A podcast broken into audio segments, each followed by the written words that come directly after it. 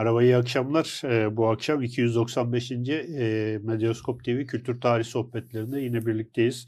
Bugün kıdemli bir konuğumuz var. Yedinci kez yayınımıza konuk olan Emrah Sefa Gürkan. Programı Süleyman Demirel olarak Evet. bir gidip bir Abi 16. programa katılmışsın ya.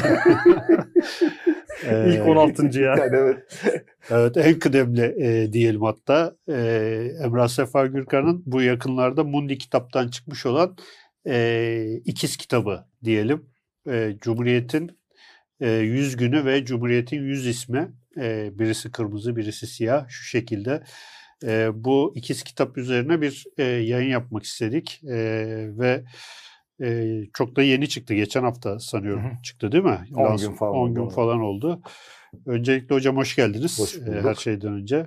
Bu yayının size ulaşmasında bize destek olan babil.com'a da başlamadan bir e, teşekkür etmek istiyorum ve ben ilk soruyu sorması için sözü Ozan'a bırakıyorum. Eyvallah. Emrah tekrar hoş geldin. Hoş bulduk. Şeyi soracağım Emrah. Sen şimdi bir Akdeniz tarihçisin. 16-17. yüzyıl çalıştın. Bu e, Cumhuriyet yakın dönem tarihi kitabı ve portreler var Hı hı. ve olaylar var. Genelde işte biz Akdeniz deyince hep aklımıza işte Brodel geliyor. Hı hı. İşte Faruk Tabak geçen Hı. en son programda seninle beraber konuşmuştuk. Burada kişiler var. Aktörler, failler var. Bir de yapılar var. Yani daha Hı. çok böyle sen yapılardan falan gidiyorsun. Bunun arasındaki böyle ilişkiyi burada nasıl gördün? Yani aslında bunu ben yapısalcı biriyim. Yani yapılara inanan onu anlatmayı seven biriyim. Yani Faruk Taban öğrencisi de olmanın e, şeyi var. Halil Nalcık da öyle biriydi. Yani bizde olaylar çok 16. yüzyılda zaten anlatamazsınız. Yani bu biraz da böyledir. Mesela antik Mısır tarihi olup, biyo- tarihçisi olup biyografi yazamazsın. Kaynak zaten izin vermez buna. Yoktur. Ne yapacaksın? Genel anlatacaksın ve yapılar üzerinde anlatacaksın. Tam da burada yani insanlar tarihte belli kırılma anlarında insanlar önemli roller oynayabilirler. Tam o anlara bakalım, o kırılma anlarına. Ve orada yapıyı ölçelim. Biraz onu göstermek istedim. Yani biyografik bilgi içeren kitaplar ya da bir olaya yaklaşan kitaplar da bir, gazete gibi, röportaj gibi bir şeyi e, ötesine geçmeli. Onu yapmaya çalıştım. Yani o yapısalcı o daha büyük izlekten bakarak e, bazı ana temalar. Nedir o ana temalar? Mesela ihtiyaççılık gibi bir ana tema. Nedir o ana temalar? Ar- Artık ansiyen rejimi çünkü Fransız ihtilali üzerine de ufak bir kitapçık gibi bir şey yazmıştım. E, Rus ihtilali üzerine de hani çok okuduğum bir alan bir devrim. Ama devrim derken hani kan dökmek ya da sokaklar o anlamda değil demode olmuş bir yapının nasıl tasfiye edildiği. Şimdi bu tip kavramlar üzerinden yazdım aslında.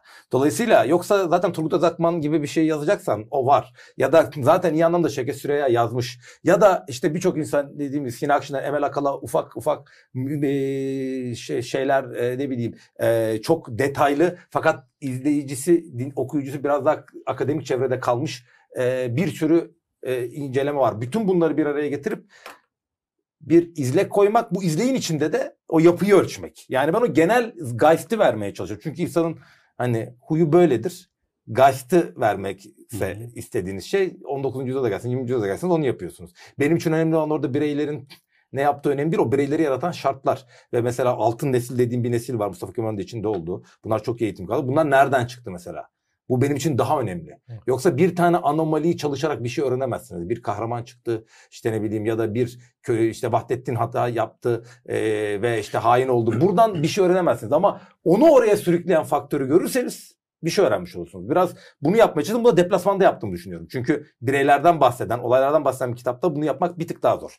Yakın tarihte daha da zor. Çünkü hala o yapı oturmadı. Yani 1920'deki bazı şeyler 2023'te de rahat gözükmüyor. 1500'deki daha rahat gözükür. Hala etkileri süren şeyler var. Bence sürüyor. Yani ihtiyaççılık, hürriyet, itilafçılık o iki damar hala Türk siyasetinde var. İhtiyaççılığın çok temel noktaları hala Türk siyasetinde var. Türkiye Cumhuriyeti'nin bu kitabı okursa görecekler. İhtiyaççılığın kendi şeyinden gelen belli kuruluş şifreleri var. Ee, bunlar bugün hala tartışmaya açıldığında ortalık e, siyasette e, birbirine giriyor. O devletin kuruluşuyla alakalı bir şey. İşte bugünler, bugünlerdeki o insanların ortak e, zihniyetinin ürünü. Yani kitap okuduklarında bugünle ilgili bazı şeyleri de e, çözmeye yaklaşsınlar istedim. Evet. Hocam şimdi senin bu kitabını oku- okurken e, ilginç bir e, ta- tarihsellik e, inşa etmişsin.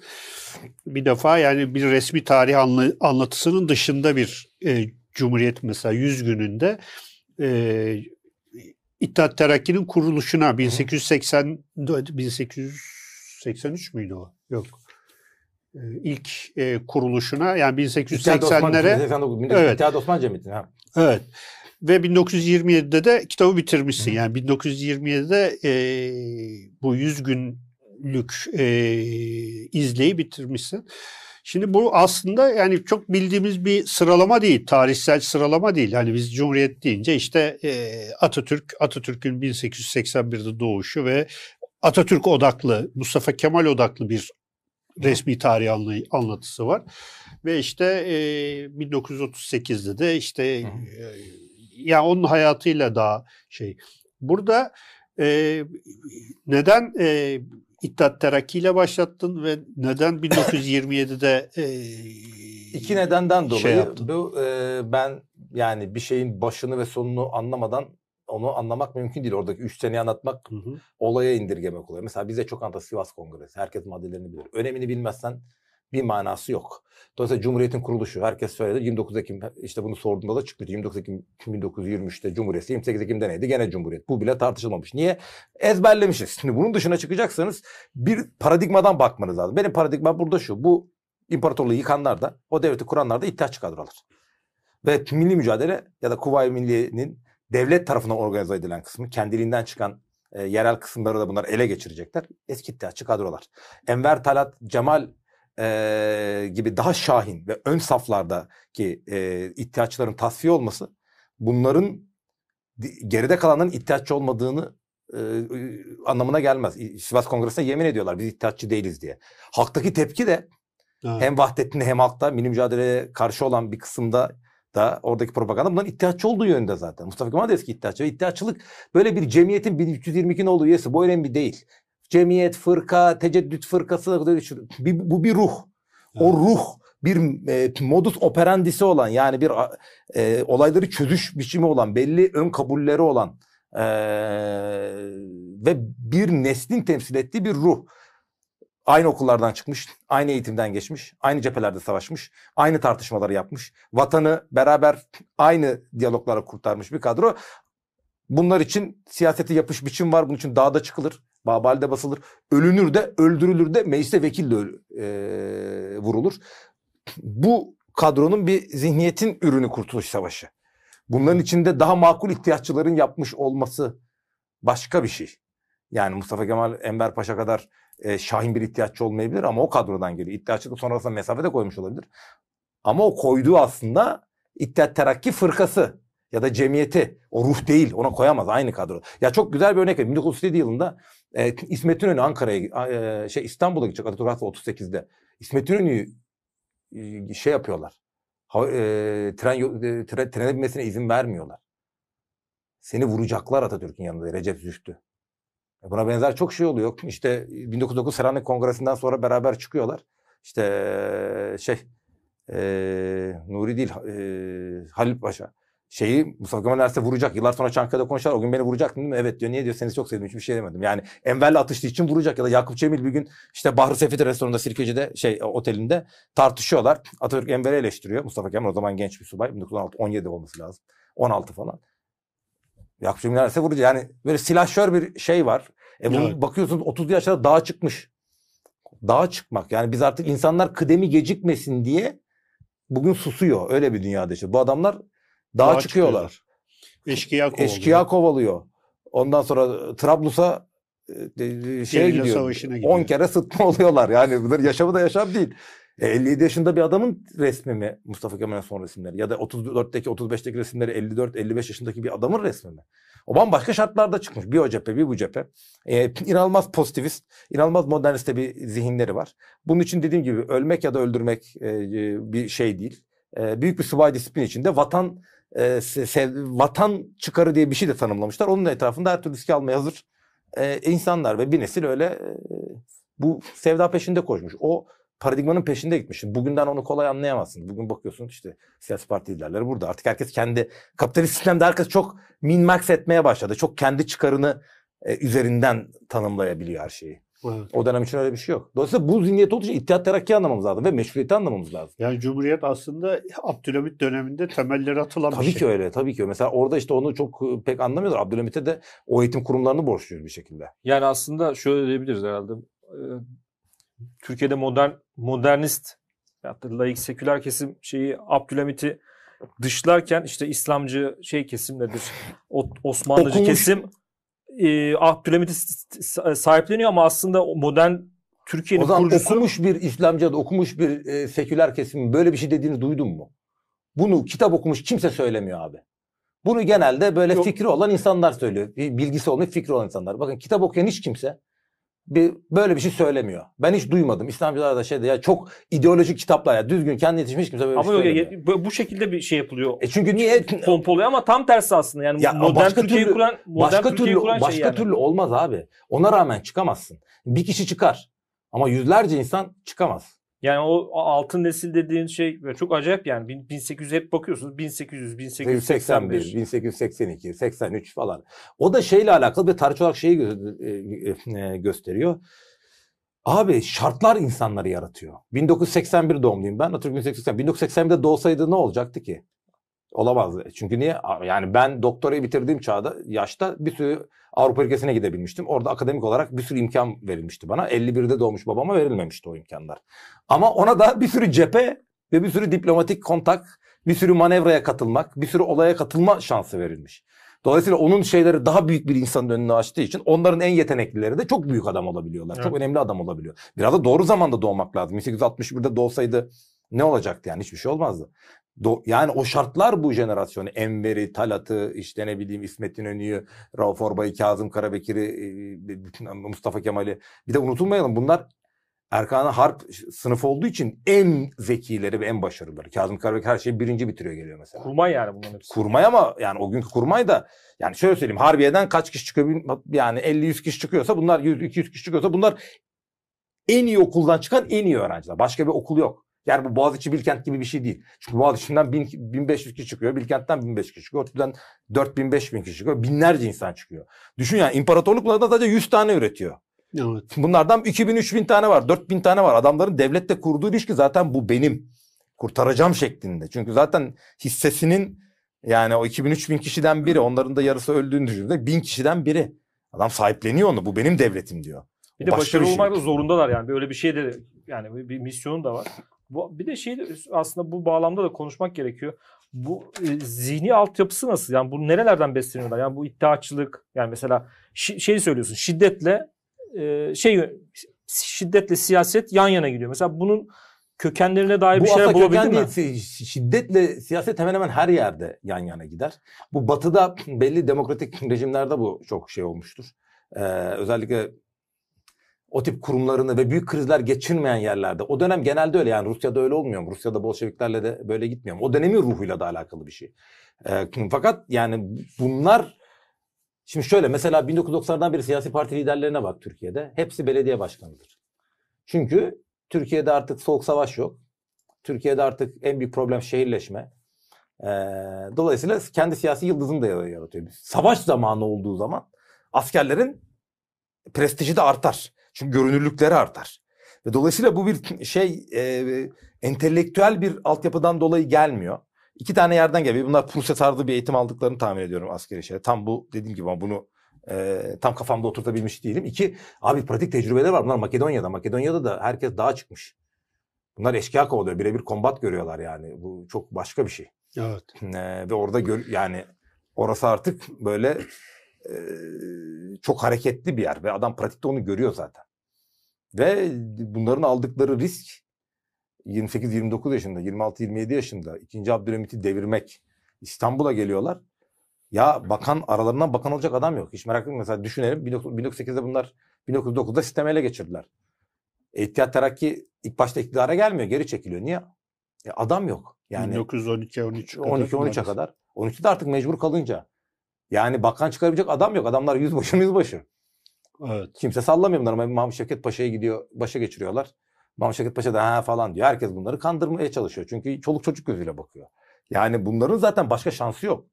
O riskleri alan almasalar ama bir tane güzel argüman var burada. Çok güzel bir Şevket Süreyya'nın. Bu e, genç Türklerin, jön Türklerin e, ideolojisizliğiyle açıklıyor. Şimdi biz Abdülhamit'in okulları çok iyi ama Abdülhamit'in okullarına gösterilmeyen bir tane bir şey var. Siyaset dersi yok. Evet. O yüzden mesela İttihat Terakki falan hep tıbbiyede kurulmuştur. Tıbbiyede biraz daha rahat çünkü. Bunlar siyasetten anlamıyorlar. Nereden biliyoruz? Mesela şeyin sanırım Doktor Nazım da Ca- Doktor Nazım dedi şu an. Biz de meşrutiyetin ne olduğunu bilmezdik ki diyor. Kanun esas kanun esas diyorduk. Batı'da var diye getirdik. Ne olduğunu da bilmiyorduk ki diyor. Gelince anladık ne olduğunu diyor. Yani siyasi bilinçleri çok yok. Ve bu Jön Türklerin ideoloji eksiğini Şevket Süreyya şeye bağlıyor. Diyor ki bunların ideolojileri mesela diyor işte Ahmet Rıza'ya falan baktığınızda bunlar bomboş adamlardı gibi. Hani o çevreden isimler veriyor. Belki Ahmet Rıza değil şimdi tam tam hatırla- hatırlamıyorum. Ee, tek adamda ya da Enver Paşa'da olması lazım. Diyor ki bu ideolojisinden dolayı diyor çoluğa çocuğa yani Enverleri kastediyor. Ee, şeylere yani eli, bileği, eli silah tutan, bile güçlü insanlara hareketi kaptırdılar. Çünkü ideoloğu yoktu diyor. Evet. Buna ben inanmıyorum çünkü Bağız Partisi'ne baktığınızda onun bir ideolojisi vardı. Michel Aflaklar falan onlar da kaptırdı. Ama bu argümandaki şeyi kabul ediyorum. Yani hakikaten bir böyle siyasi altyapıda gelişmiş bir siyasi ideoloji yok. Pratikten gelen eee, bir şey var. O yüzden de çok net gözüküyor zaten. Hani böyle çok ince kıyılmış bir şey yok karşımda. Hepsi aynı şeyi söylüyor yani. Evet. Silahşörlerle yok işte ne bileyim tapancalı işte e, şey e, Yakup Cemillerle falan filan e, İş iş, iş kotarmaya çalışıyorlar. Çünkü ama yapacak bir şey yok çünkü zaten ortam böyle. Evet. Hocam şimdi senin bu ikinci kitabını özellikle ben çok dikkatli okudum. Hangisi ikinci ki? portreler. Hangisi Portreler. birinci hangisi ikinci? portreler Hangisi yani. bir iki diyoruz. E, ben o sırayla yazdım da yani Ee, şimdi orada mesela okurken hep e, Şevket Süreyya'nın Suyu Arayan Adam evet. kitabında kitabını da hatırlayarak okudum. Şimdi Mustafa Kemal'in e, Amasya tahammülü sırasında yola çıktığı beş tane adam var. Hı hı. Bu bu beş adamdan dördü e, neredeyse yani Ekart savaş ediliyor. savaş bitmeden muhalefete e, geçiyorlar vesaire. İşte Enver Paşa'yla çok ciddi sorunları var. E, ben şeyi hatırlıyorum işte mesela Enver Paşa Bakü'deki Doğa Hakları Kurultayı'na gittiği zaman herkes bunu ayakta karşılıyor, ayakta alkışlanıyor vesaire. Yani e, gerçekten ha- hala çok güçlü bir Hı figür olarak var. Şeyde bekliyor yani e, gümrüde bekliyor bir şey olursa e, Sakarya kaybedilirse, değil mi? Sakarya ka- kaybedilirse gelecek vesaire.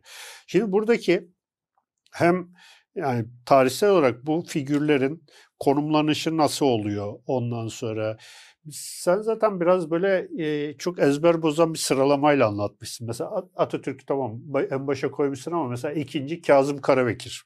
Mesela Evet. çok ilginç bir şey yani Kazım Karabekir.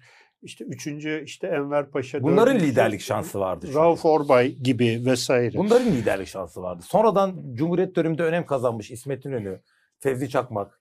Bunlar 1919 itibariyle majör şeyler değil. Evet. aktörler değil.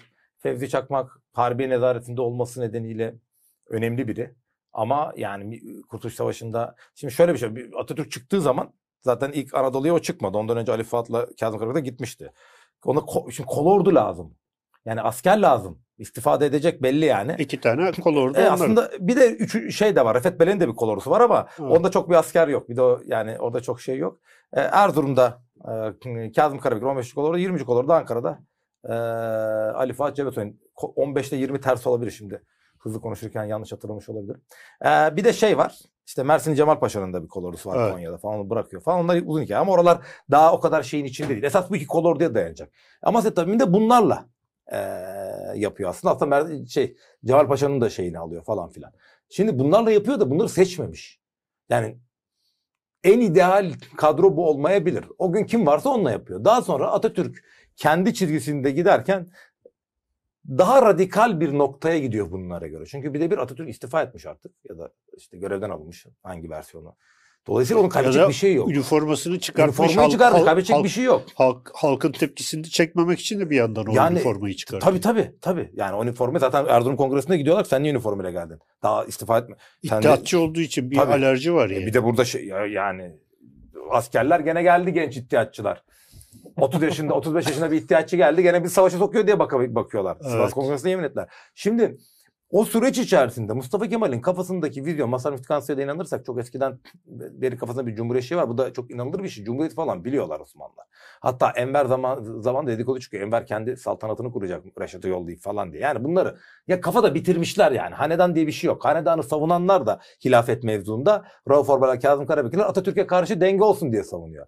Yani adamların gözünde e, Mustafa Kemal'le aynı kafadalar aslında belli bir yere. Ayrıldıkları nokta Mustafa Kemal sert e, tepkiler koyabilen ve bunun arkasından bir kere kalktıktan sonra giden Enver kadar hızlı maceraya atılmıyor ama Evet. radikal fikir olursa yapıyor. Enver'de o kadar radikal şeyler yok mesela. Biraz daha hani bileyim işte ne bileyim damat olması, işte erken başarıya ulaşması, sistemle oynayabiliyor. Mustafa Kemal sistemin kenarında da kaldığı için bir tık artık kendi zamanının geldiğinde kaçacak bir şey olmadığını anladığı anda hep ittiriyor. Yani Vahdettin'i falan da birebir görüp tanıdığı için İstanbul'da bir iş olmayacağını erken anlamış.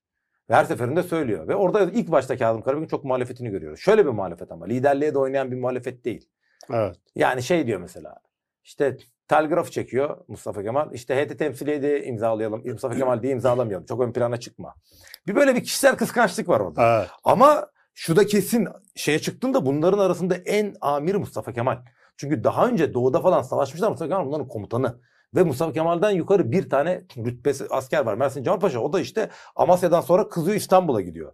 Bakıyor ki işin başında Mustafa Kemal var. Çünkü o Ferik. Mustafa Kemal Evet. Milliva.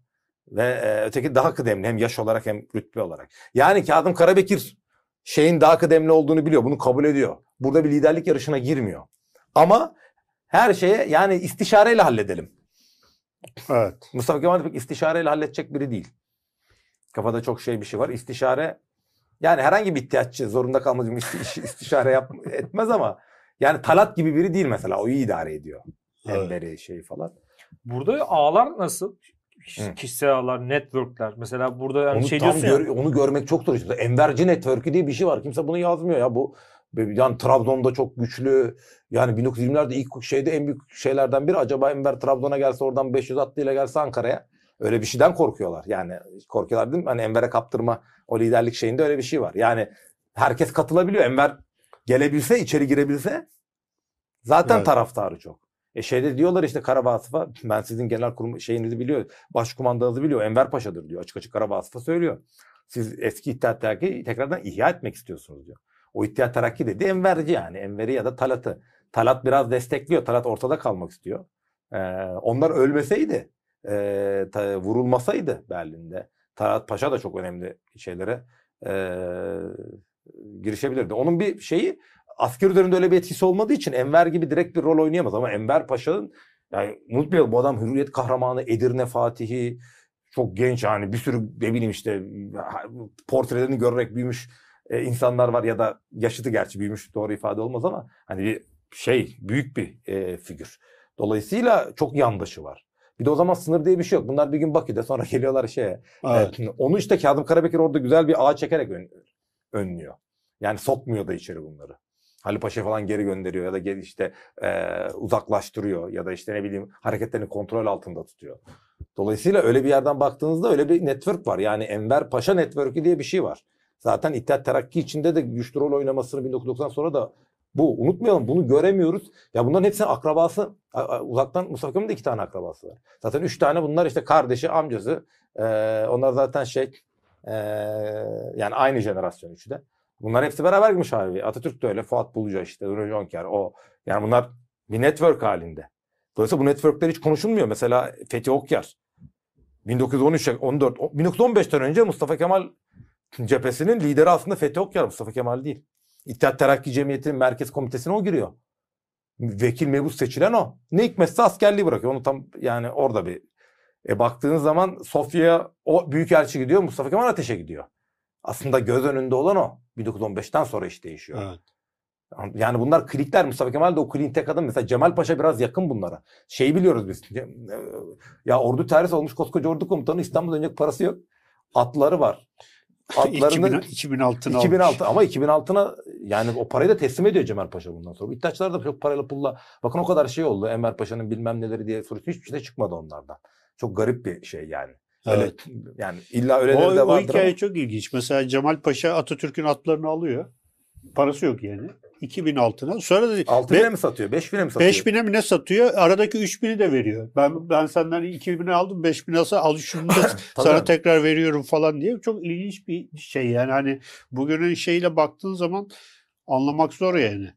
Tabii ya kapitalizm koraps abi. Kapitalizm yani buraya da kapitalizm. Kapitalizmin içinde insanlar çok e, bugün e, metalaştılar yani anlayamıyoruz o. Evet. Yani böyle büyük kahramanlıklar falan gibi değil. Aslında herkes öyle davranıyor. Çünkü atıyorum bugün 5 milyon doların varsa tak Miami'ye yollarsın peşinden gidersin. O zaman para falan o kadar önemli değil. Nereye götüreceğim parayı ki? Bu ülke yoksa sen de yoksun ya. Evet. Bugün öyle değil. Bugün bu ülke yoksa paranı alıp Hollanda'ya gidebilirsin.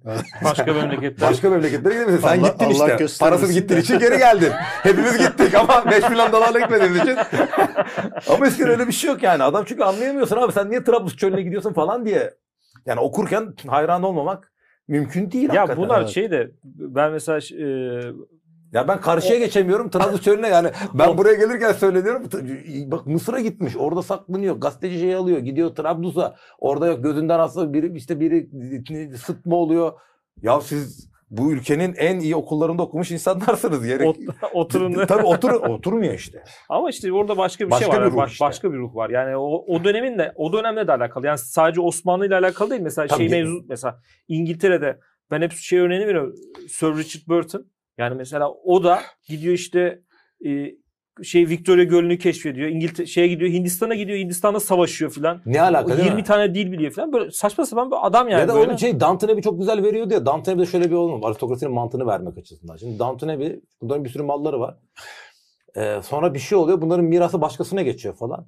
O bunların paraya konan adam geliyor yemek yiyorlar falan. Yani ailenin parayla bütün mal mülk gitti ama biz de olsa kafayı vurur. o adamı akşam zehirleriz. Yani o hakikaten çok güzel veriyordu o dünyayı. Her dönemin, her dönem, her zaman insanlar bu kadar kişisel çıkarları üzerinden dünyayı görmüyorlardı. Çünkü kişisel olarak ayakta duramıyordun.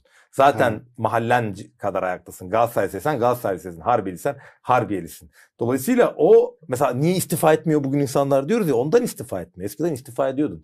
Çünkü intihar ediyordun hatta onuruna dokunup. Çünkü onursuz yaşayamamak şuydu. Sürekli cemiyete, cemiyetle beraber yaşadığın için oradaki standingin, oradaki reputasyonunu kaybedince işin bitiyordu. Dolayısıyla o ruh seni yönlendiriyordu. Bugün öyle değil. Herkes iç oda bir salon evinde Twitter'dan istediğini yapabilir. Bir şey ortaya çıkarsa en fazla topuklar gider ya da gözükmez. Hesabı kapatır ya. Ya da hesabı kapatır ya da böyle bir yolsuzluğun bir şey çıktı. Yani seninle ilgili bir şey diyelim akademisyen in, intihal yaptın. Abi bırakırsın başka bir yerde başka bir kimsenin de ruhu duymaz yani. Eskiden öyle değil. Bir kere rezil oldun mu seninle beraber gidiyor. Gidemezsin bir yere. Cemiyet ufak. Cemiyet, evet cemiyet ufak. Evet. Network o yani. Networksüz hiçbir şey olmuyor. Aslında çok doğru bir şey söyledin. Network'ü görmeden işte o isimde biraz o var. O network'ü görmeden bir şey anlayamazsın yani. Mustafa Kemal, işte Enver, işte ne bileyim Refet Bele bunlar tek başlarına bir şey ifade etmezler. Evet. Bir network'ün temsilcisi. Şimdi bu e, portreler kısmından ben devam etmek istiyorum müsaadenle. Bu e, şöyle bir ifadem var. Diyorsun ki top sesleri kadar kağıt aşırtıları da önemlidir ve burada birçok Cumhuriyet aydınlığı aslında. Yani biraz geride kalmış olanları da mesela Mustafa Süpi var, Nezihe Muhittin var. Çok ilginç mesela. Ee, bir Türkiye'nin başka bir videoda da ondan bir bahsediyorsun. Ee, Onu bir şeyde izledim YouTube'da. İşte Yusuf Akçura var. Ahmet Emin Yalman var. Fuat Köprülü var. Yani burada sadece askerler veya işte siyasi, siyasi kişilikler değil. Bir de bir yerde de e, onu da özellikle not ettim. Yazarın işi şahsiyetleri sanık sandalyesini değil terapist koltuğuna oturtmaktır. Anlayacağız. Şimdi bunu e, bunu biraz açmanı istiyorum. Şimdi bizim işimiz anlayacağız. Zaten insan kendisine karşı görüşte olanla kendini geliştirir. Türkiye'de böyle bir arıza var. Dediler ki gençler ne söylemek istersiniz? Sadece bir tane şey söyleyeyim. Dinleyin abi karşı tarafı. Ve mümkünse en dinlemeyeceğiniz adama dinleyin. Şimdi ben Vahdettin'i anlarsam iyi tarihçiyim. Evet. Yoksa değilim. Mustafa Kemal anlarım zaten. Zaten ben o sistemin için, onun okulundan yetişmişim. Bana onu öğretmişler. Ne kadar kaçıyorum desen huyunla muyunla bir yerden yakalar Zaten seni. üçüncü olarak Vahdettin'i almışsın. Tabii. Üç, üçüncü veya dördüncü. Dördüncü olması lazım. Evet, o onu anlarsam şey.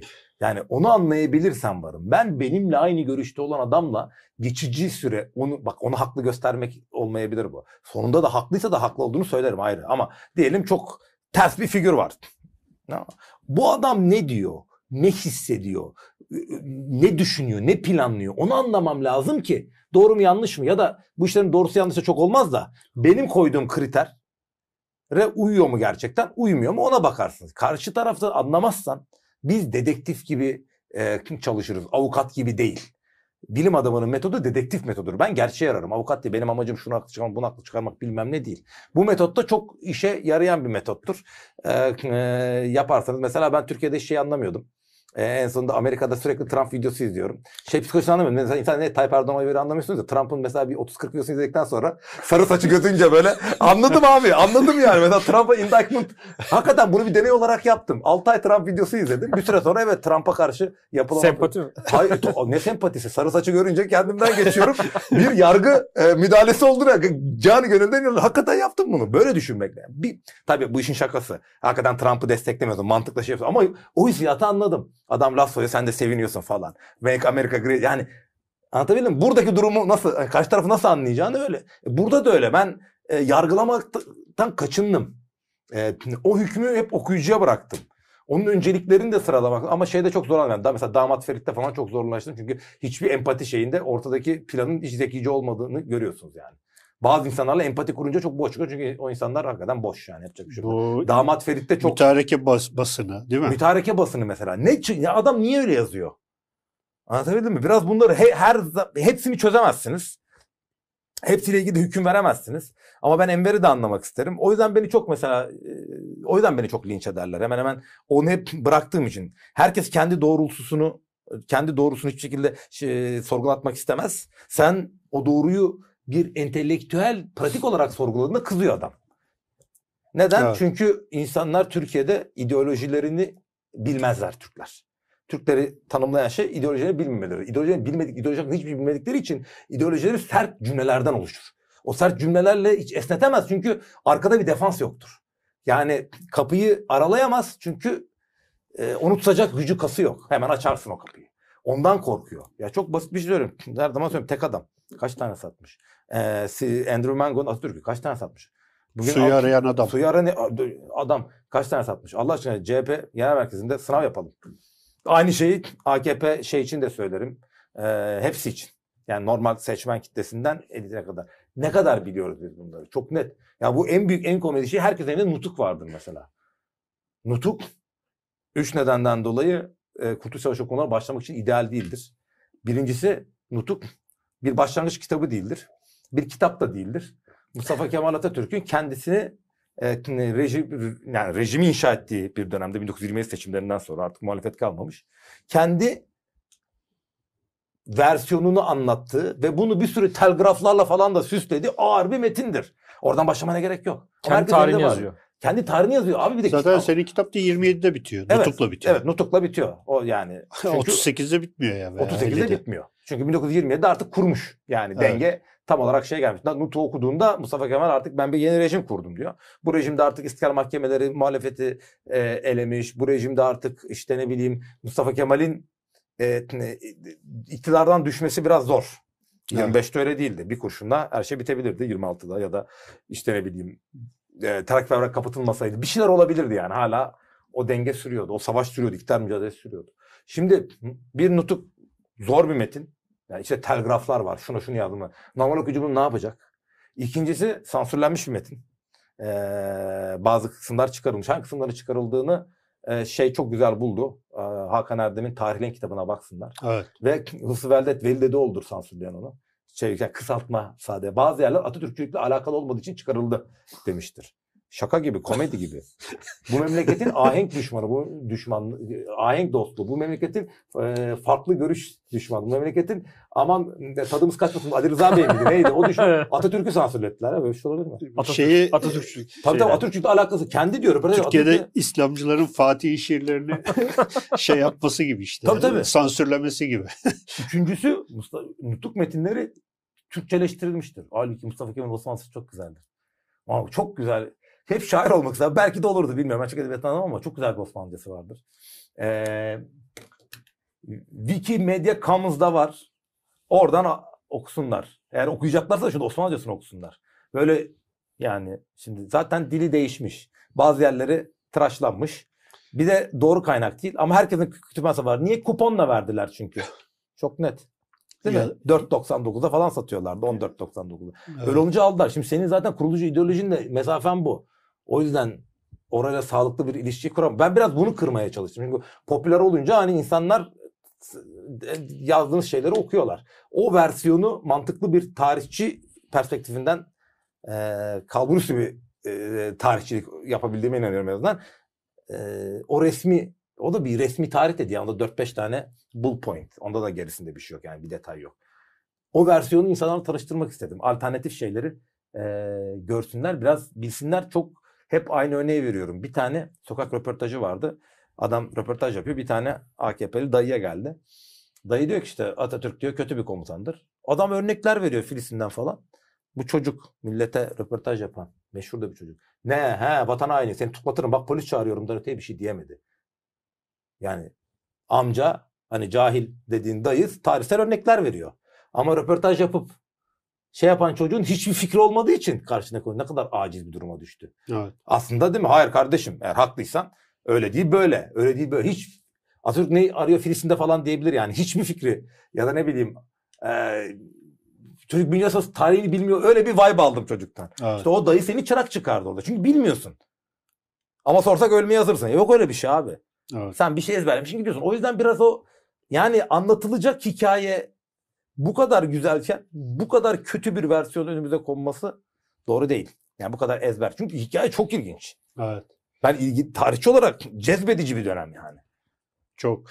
Mesela bu Mesela 1885 öyle bir dönem değil yani. Nezihe Muhittin'den devam etmeni Evet. istiyorum. Çünkü özellikle bu yani sadece komutanlar vesaire değil bir de aydın kuşağı var. Yani bu işte kadro hareketi var. Ondan sonra Tabii işte canım. Fahri Rıfkısı bile en Fahri- beğenmediğinin bile kalemine kadar iyi bir yazılarını okusunlar. evet. Yani mesela orada işte Nezihe Şey, Muhittin, Nezihe Halide Muhittin, Edip. Halide Edip bunlar ilk kadın hareketinin neredeyse hani Çok temellerini bilinmez. atan. Osmanlı'da e, şey vardı yani Darülfünun- e, kadınlara özel üniversite vardı Darülfünun'la birleşmeden önce. Kadınlar üniversite eğitimi alıyorlardı yani. Boru değil bu az bir şey değil. E, doğulu olmayan, İslam demiyorum, doğulu olmayan dünya içinde. Çin, Japonya'da dahil. Kadınlar bizim memlekette hep görece bir tık daha serbest. Onu görüyoruz yani. Kadın üniversitesi ne demek ya? Evet. 1918'de falan. Sultanahmet'te kadın konuşuyor işte. Yarın muşaşa. Onu da onu bile bak onu bile tarif etmişler. Muşaşa yerine mutlu sabah Mutlu. diyorlar. Ya Osmanlıcayı bari doğru çevir ya. Şimdi eee, şeyi bir ne bileyim yani yüz binlerin önünde on binlerin neyse önüne bir kadın çıkıp çarşafıyla konuşuyor. Ya da Nezihe Muhittin işte kadınlar fırkası diye pa- parti kuruyorlar. Feminist aday diye birini çıkarıyorlar. Bu arada ilk meclis e, ne- bunlar şöyle bir şey oldu. Şimdi ben meclis şeylerini okudum tutanaklarını. Tutanaklar benim bildiğim Osmanlıca. Meğersem bunları bir de latinize etmişler kahretsin. Ben işim bittik de. Şöyle latinize edilirse biz Osmanlıca bilsek de abi kontrol F falan yapabiliyorsun tamam mı? Ha, çok güzel. O, ben okudum. Böyle sonra bizim tam kitapları düzenliyoruz. İşte asistan benim var Cengiz onların resimleri çekiyor. Hocam dedi işte şeylere falan filan bir okuyorum. Baktım bir yere giriyor. Bu ne lan dedim. E dedi hocam bu kitap. E dedim bunların Latin, Latin şeyleri var mı? Bak çok üzüldüğüm şey. Latinceleri de yani normal şeyleri var. O tutanaklara bakarsan birinci mecliste bakın savaş düşman kapıda. Bunlar işçi haklarından çocuk haklarından bilmem neye her şeyi konuşmuşlar. Garip garip şeyler de konuşmuşlar. Mesela içki yasaklayan kanun da o dönem ama şeyde e, mesela e, bekar vergisi koymayı falan konuşuyorlar. Çok enteresan. Diyor ki nüfus artmamız lazım. Tam bir şey ya. Fizyokratlar gibi. nüfus arttırmamız lazım. 13 milyon adamız. Ya da kaç milyon. Evlenmeyene vergi koyalım. Evlenip çocuk yapsın, çocuk yapsınlar falan. Bunları falan konuşuyorlar. Çok enteresan. Evet. Yani o yüzden yoksa Fevzi Çakmak, İsmet İnönü bunları anlatırsın. Esas kızım oralarda. Oralara çok formattan dolayı odaklanamadım. Ee, ama esas aslında öyle bir kitap yazmak lazım. Yani kişi üzerinden de o görünmeyen ne konuşuyor bu adamlar? ne Birinci me- düşünüyorlar? birinci mecliste konuşulan e, şeyler e, Türkiye Büyük Meclisi'nde konuşulan bugünkü şeylerden çok daha zekice. Gerçi Türkiye Büyük Meclisi'nde konuşulan şeylerden hemen hemen her şey yani 16. yıl Venedik Meclisi'nde konuşulan şeyler de daha e, parlak oluyor ama yani çok kötü yani bugün siyasetçilerin geldiği nokta Türkiye Cumhuriyeti. Buna mı kurduk diye yani kalksalar buna mı kurduk? Vahdettin diye koşabilirler ortalıkta Kurtuluş Savaşı'nı yapanlar. Burada peki e, yani çok enteresan, çok en- orada görüyorsun esas ruhu. şeyi şeyi nasıl? E, yine burada olaylar, kişiler gör- var da mesela e, kesintiler, süreklilikler. Yani, yani işte 1880'de doğmuş adam. İşte burada kitapta baktım, şeylere baktım. En eski doğum tarihi olan 1840'ta bir, e, bir şey vardı, paşa vardı. E, bir o, doğ, o o var. En geç ölen de İsmet e, Evet 1970'te yok 1900 Celal Bayar. Celal Bayar mı? Ha. Celal Bayar ben İsmet e, İsmet Paşa'yı görmüşüm. Yani yanlış hatırlamıyorsam belli olmaz bunların Bin- 1971'de vefat ediyor. 73 73 mü? Yanlış. Yani aslına bakarsak böyle bir 100-150 senelik bir şey. Bir e, e, bütünden bahsediyoruz. Bir zaman akımından bahsediyoruz. Burada böyle kesintiler, e, süreklilikler yani Mustafa Kemal dediğimiz şey nihayetinde hani Cumhuriyet'in kur- kurucu şeyi, lideri fakat nihayetinde bir Osmanlı paşası. O çok net canım. Yani Bunu söylediği ilk başta kızmışlardı. Bakın şu üçüncü meşrutiyet kavramını oradan. Evet, Ee, birkaç tane isim var. Bunlar hakikaten çok paradigma değiştirici. Mahmut Goloğlu bunlardan biri. Sina Akşin'in İstanbul Hükümeti kitabın ba- baksınlar. Şevket Süreyya öyle biri. Emel Akıl'ın İttihat ve Terakki üzerine yaptıkları falan. Yani bunlar değinilmiş de şeyler. Ama yok kitap işte TÜSAV basmış bir daha baskısı yok. Ya da işte öyle bir Türkçe mesela Sinan Akçay'ın kitaplarında var. Yani cümleler o kadar anlaşılmaz ve yazım tarzı o kadar böyle doçentlik tezi gibi ki okuyucu çok sirayet de edemeyebilir o tip şeylere. E, bunlar tartışılan da şeyler. E, fakat işte 1980'den sonra yüzlerce inkılap tarihi bölümü açıldı. Bunlar da e, böyle lise gibi bir eğitim verdiği için taş taş bir versiyon var. Ona karşı bir şey yapamıyorsun. Orada o kesintileri e, falan filan pek göstermiyorlar ama çok net e, görebiliyorsun aslında şeye baktığın zaman. Yani o sürekliliğin kendi içinde bir mantığı var. E, e, bir Osmanlı Paşası diyorsun. Üçüncü meşrutiyet gibi bir kavramda. Nasıl? Abi bunu kim bilir? So- Mustafa Kemal Osmanlı Paşası Osmanlı mebusuydu aynı zamanda. Son Osmanlı Meclisi. Misak-ı Milli Türkiye Büyük Meclisi kabul etmedi. Son Osmanlı Meclisi kabul etti. Son Osmanlı Meclisi gitmese de hiçbir oturumda Mustafa Kemal bir mebustu. Ee, e, ilk birinci Türkiye Büyük Millet Meclisi e, 16 Mart'ta dağıtılan İngilizlerin basarak dağıttığı meclisten kaçan mebuslar ve yeni seçilen mebuslarla kurulmuş bir hibrit hükümetti. Son Osmanlı Meclisi'nin devamı olduğunu iddia ediyordu.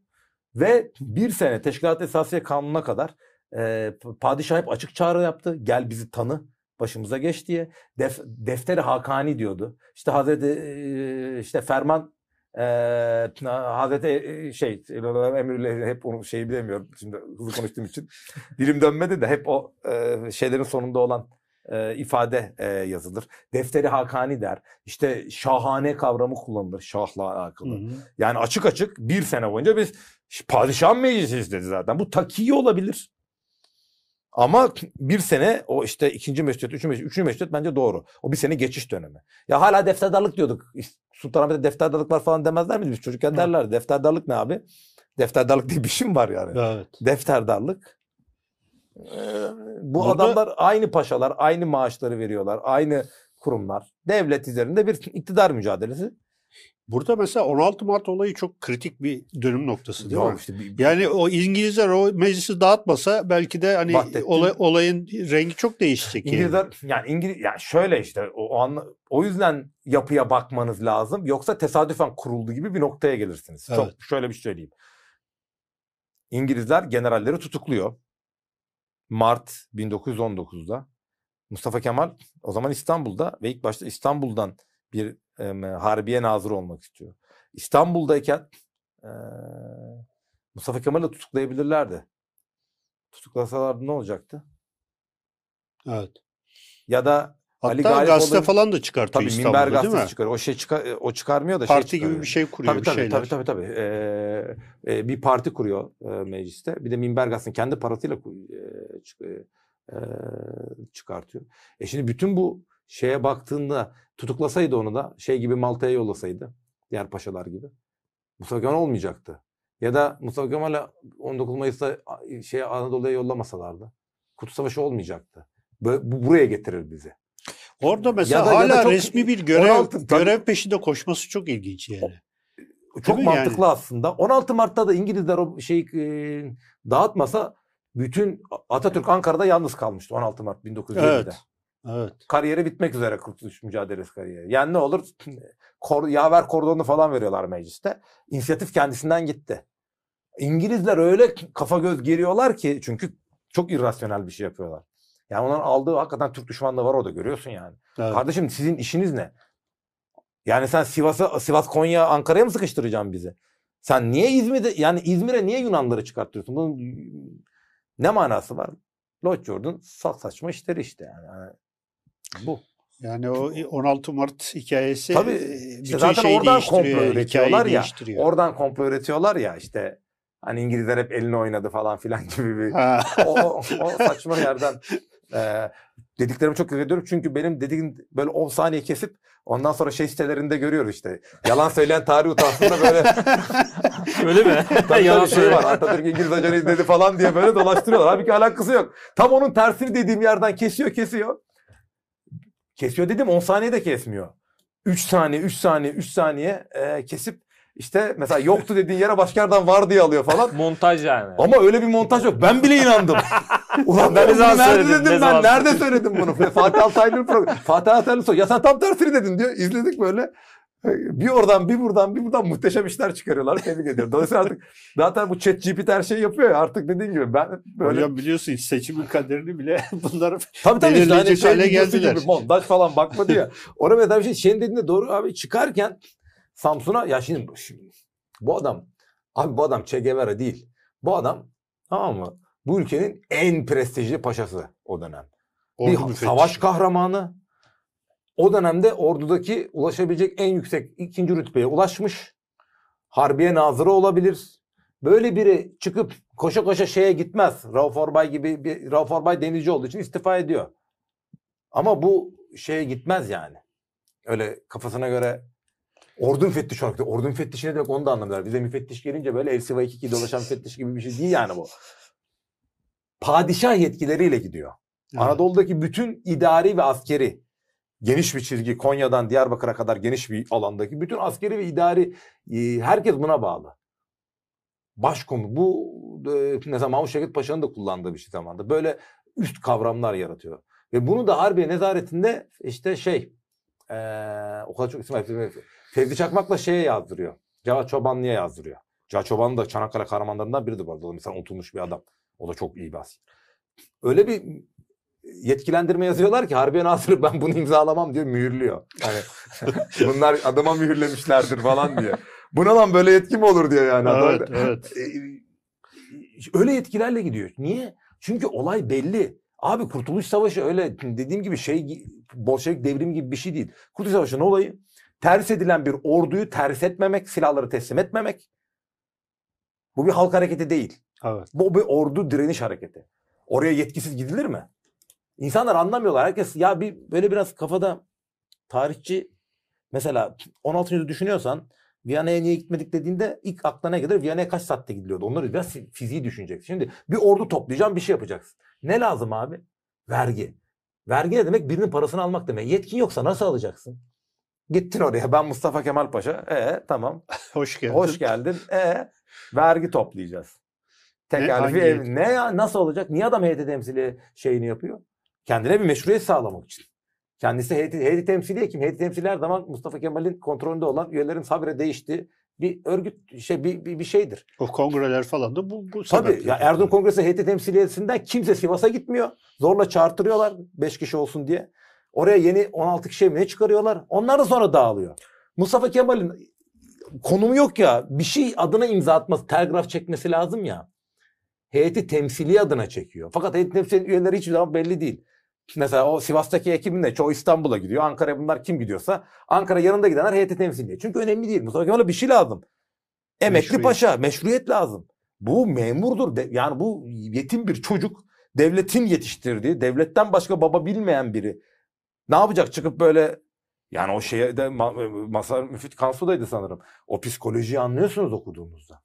Adam yani üniforma gitmiş, tek başına kalmış, ülke bitmiş ve kolay bir iş değil. Ee, ne bileyim benim yani benim doktoramı almaz alırsanız çok öyle bir kadar problem olmaz. Ben gene gider hayatımı yaşarım.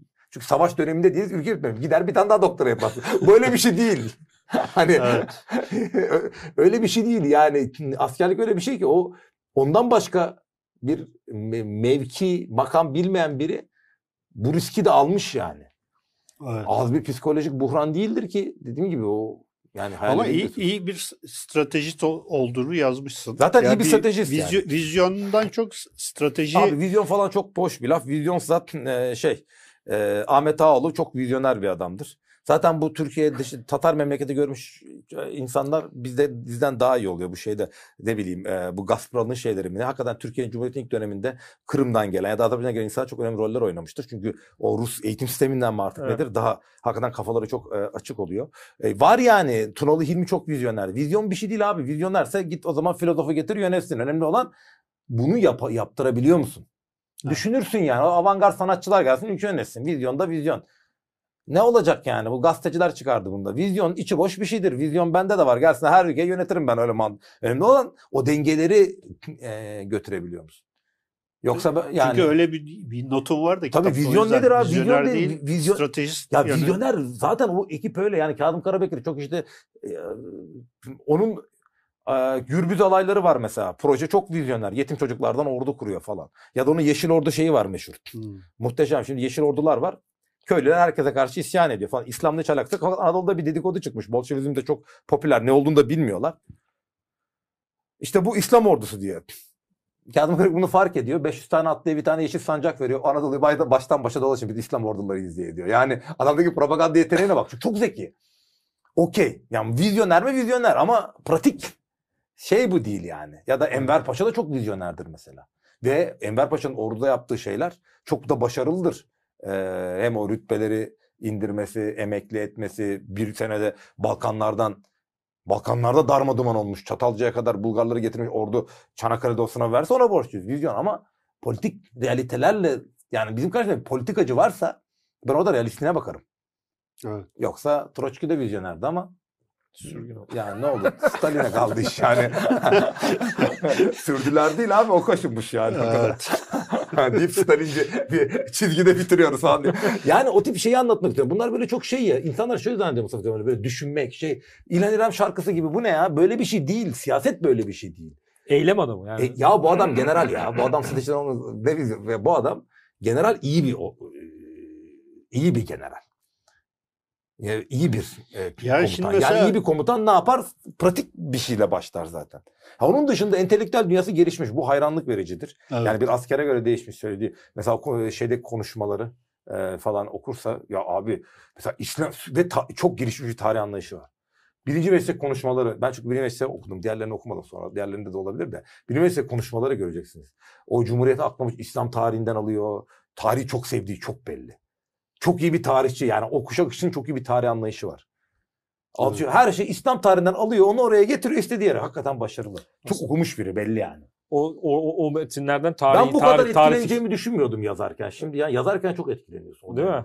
Ben bir yani eleştireyim diye girdim. Çırak çıktım. Ben yani o gibi yani eleştireceğim yerleri eleştirirsin de eee, etkileyici.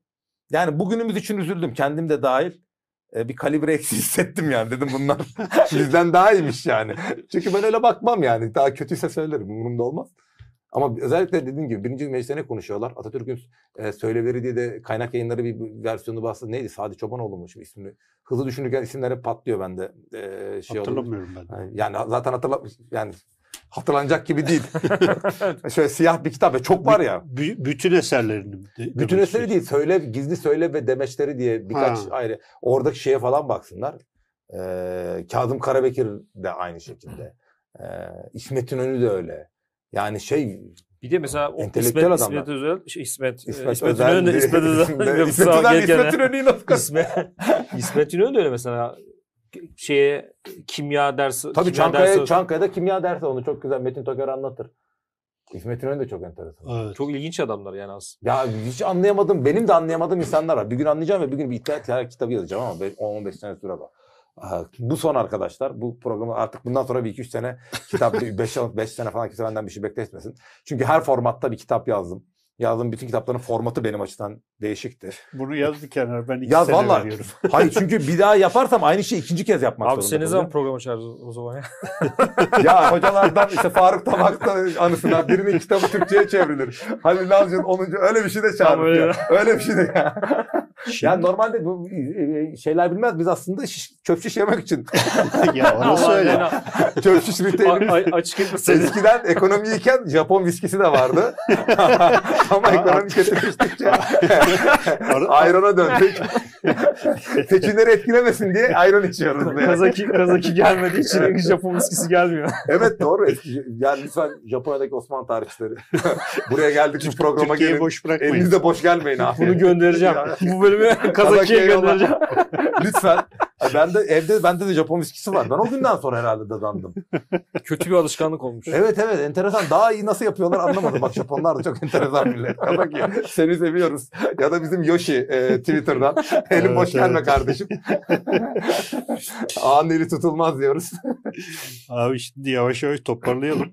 Ee, ben burada e, yani senin kitabı okurken e, mesela 1926 İzmir suikastı veya işte Mustafa Kemal'in resmi bir komünist partisi kurdurması gibi böyle e, bir, bir sürü olay var. Yani e, ve bütün bu e, hamleleri yaparken veya işte bütün bu olaylar şey yaparken aslında e, son derece e, pratik şeyler, adımlar atıyor. Bu politik e, ve pratik yanı ileride mesela işte kuracağı şeyi nasıl etkilemiş sistemi veya şeyi işte yol arkadaşlarıyla yollarını ayırması sadece Ali Fuat Cebesoy'la herhalde Onlar Ee, çocukluk arkadaşı. çocukluk arkadaşı oldukları Kazım için Karabekir ile Rauf Orbay barışmıyor. barışmıyorlar değil mi? Mesela o be- beş kişiden dördüyle yollarını ay- ayır, ayırıyor falan. Rauf Az- Orbay Çerkez olduğu için çok inatçı. Türk devriminin o yüzden dönmüyor da o Evet. kadar. Türk devriminin hani diğerlerinden ayıran şey mesela Rusya'da olsa herkes birbirini boğazlıyor veya işte Çok Fransa'da. başarılı, çok az kan ökmüş. Evet, şey. Menemen yani kan- falan saymazsak işte Şeyh Said ki açık isyandır yani onda ne yapacak? Evet.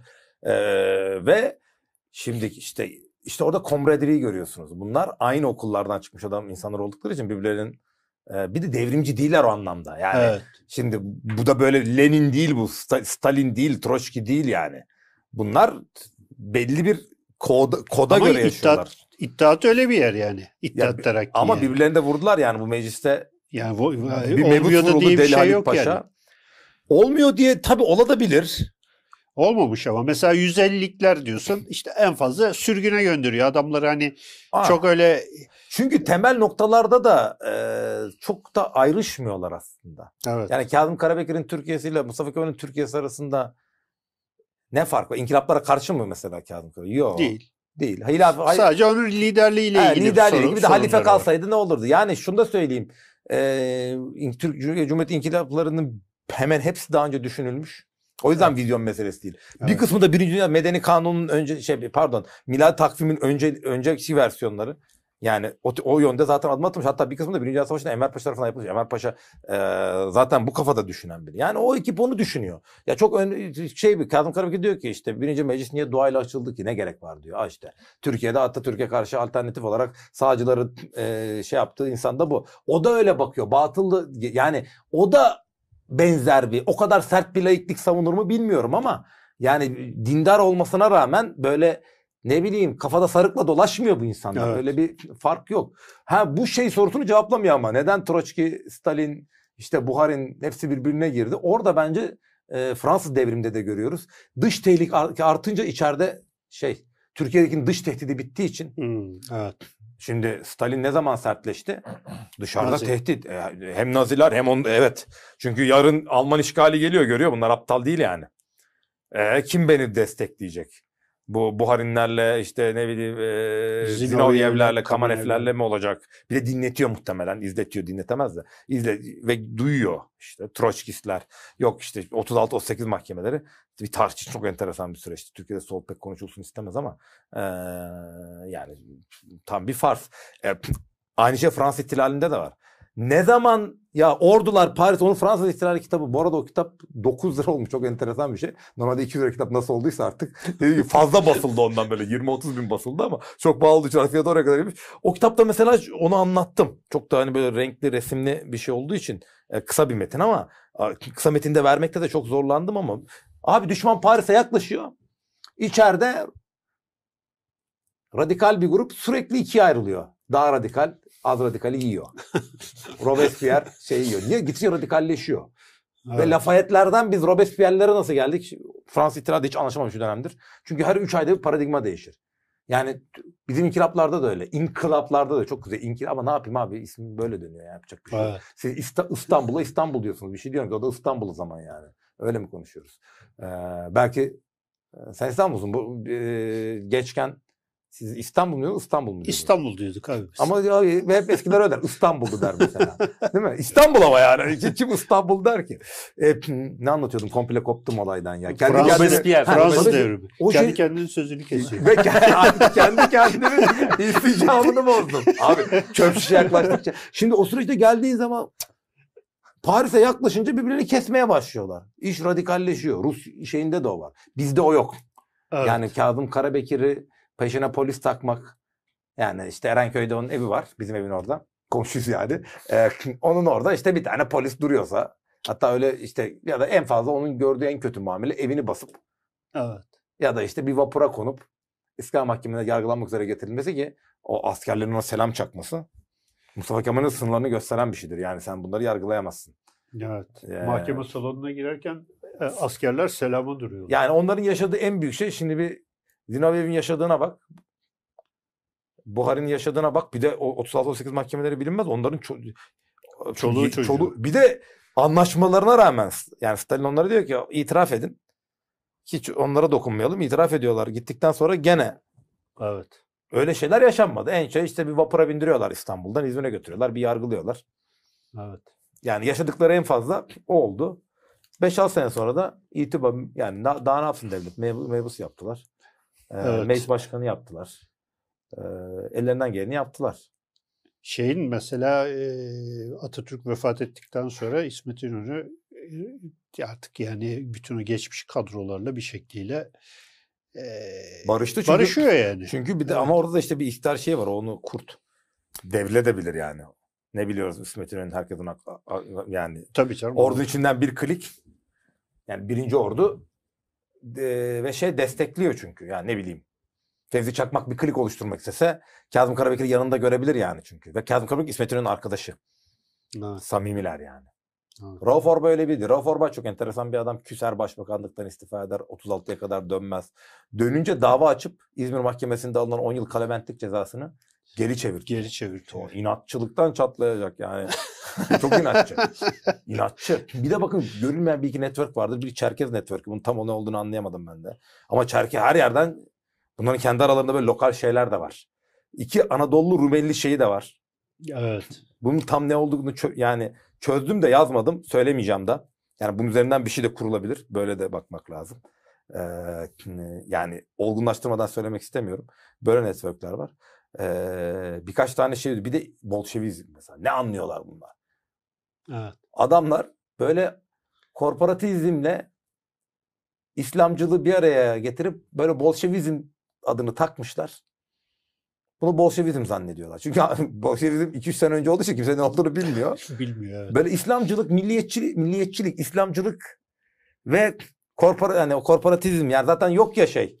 Ee, öyle bir özel sektör falan da olmadığı için. Böyle bir bol- he- herkes bir ara bir Bolşevizmde 1920'lerde bir vars Ama orada yapıyor. mesela Bakü'de falan Şevket Süreyya'nın anlattığı işte veya daha sonra başka anılarda falan hani Do- doğudan bir- bir- 100 tane farklı dilin konuşulduğu bir kongre topluyorsun. Bir şey anlaşılmıyor. Kimse kimse ne olduğunu bilmiyor. İşte Rus Rusya'da Moskova'da bir olay olmuş. Ondan sonra Bolşevikler gelmiş. İşte bunlar eee, eskiye göre daha farklı bir sistem. Anti Biz de- emperyalist. Ha biz de onları alkışlayalım falan filan. Yani o e, Bolşeviklerin birçoğu aslında yani partinin belki e, tepesindeki 100 kişi dışında da hani Bolşevizmin ne olduğunu e, Tabii şey yapan yani- çok insan Yani yok Rusya'da yani. işte ne kadar biliniyor ben de öyle tahmin ediyorum. Onu tahmin olarak söyleyeyim. Burada bilmediklerini birebir görüyorsun. Evet. Yani herkes bir ara Bolşevizm mesela Kazım Karabekir yazıyor. Yani bu o değildir diyor. O kadar şey yapmayın diyor. O da bir şey diyor ama onun dediği de değil. Böyle şimdi okurken diyorsun ki abi bayağı kafanız karışmış. Ya şimdi Enver Paşa gibi bir adam Onu diyorum nasıl oraya o or- geldi? oraya e, şey oluyor yani bir halk kahramanı olarak dakikalarca alkışlanıyor ve Enver Paşa bayağı Bolşevik konuşma yapıyor. Şimdi hani Enver Paşa kim, Bolşevizm kim diye düşünüyorsun Evet. yani ama ya, o tabii dönemin ruhu biraz İşte, e, öyle. ya bir de işte. bilgi hemen anlaşılmıyor. Fransızdan da hemen anlamıyorlar ya. Biraz işte o Ne işte olduğunu anlamıyorlar İngiliz yani. karşıtlığı, Doğu Batı Aynen. vesaire bir sürü şey var orada. Daha etkisi yeni olduğu için. Yani Evet. olaylar yeni gelişiyor. Tabii tabii yani. bir de savaş zamanları bunlara çok dikkat edilmez. Aylık ittifaklar kurulduğu için orada işine geliyorsa Bolşevik'te olursun yani. evet. Hocam yavaş yavaş toparlayalım. Evet, Güzel toparlayalım. güzel bir sohbet oldu. Her her konuyu konuştuk. Japon Ara- viskisi bile konuştuk. evet, araya küçük cepler de yapmış olduk. Ee, Mesajları zaman verdik yani lütfen Japonya duy sesimizi bizim. Japon, Naruto bizi duy yani biri bir şey getir. Japonya'da Türkiye çalışan herkese buradan e, selam gönderelim. Hakikaten onlara çok selam veriyorum. Japonya'da olup Osmanlı tarihi çalışmak hakikaten Var öyle az bir birkaç şey arkadaşım. Ba- birkaç değil bayağı var yani. Evet. Kore'de de Japonya'da da. Daha da Japonya'da herhalde. Japonya. O zaman yavaş yavaş kapatıyoruz. Senin Evet. soracağın bir şey var mı? Çabucak kitap yazsın hatta bir şey konu belirledim. Yok abi Yine- yeter artık kitap falan yok. Zaten Fenerbahçe'm şampiyon olamıyor. Seçimlerde aradığımızı bulamadık. Real Madrid elendi. Ee, yani hiç bir yerde bu sene bir Napoli şampiyon oldu. İtalya'da onu takip ettim. Bitmiş durumdayım. Abi neyse gidelim teskin edip Evet benim çöp, bir çöp, tepsi- şiş, çöp, çöp şiş yiyelim. çöp. Ben buraya yemek yemeye geldim. Bir saattir konuşturuyorsunuz beni ya. tamam. Ses acıktı. Karnı... Ses tellerimi biliyorsun. E, Enrico Caruso falan çıkmadan önce viski atarmış. E, ses tellerine iyi gelir. E, yani hiç öyle Tamam. bir hizmet Me- göremedim. Mesajı Yani- aldık abi tamam. Sesimdeki çatallıklar arkadaşlar. tamam. Bir, bir an önce yayını bitiriyorum arkadaşlar. Efendim e, 295. yayınımızı burada e, bitiriyoruz. Biraz daha bitirmezsek artık Johnny Carson gibisin. Çin monarşisi gibisiniz. Yemin ediyorum 2000 yıllık Çin bitmiyor. 295 ne abi? 300'e ben doktoramı siz abi. başladınız da ben doktoramı yeni vermiştim ya. Evet, Profesör evet. oldu adam. Profesör oldum ama Profesör oldu. Emekli olacak neredeyse. O... sen genç tişörtlü bir çocuktun yani. Ne- Adam şimdi Moğol Hakan'ı oldu burada bak. Neyse ben kapatayım. Ee, bugün e, Emrah Safa Gürkan'la 7. yayınımızı yaptık Gülü Oynaya. Kendisinin Mundi kitaptan çıkan e, Cumhuriyet'in 100 günü ve Cumhuriyet'in 100 ismi, isimli şu iki kitabı üzerine e, yayınlarımızı yaptık. E, bizi izlediğiniz için teşekkür ediyoruz. E, bize destek olan babil.com'u da e, buradan tekrardan teşekkür edelim ve iyi akşamlar dileyelim.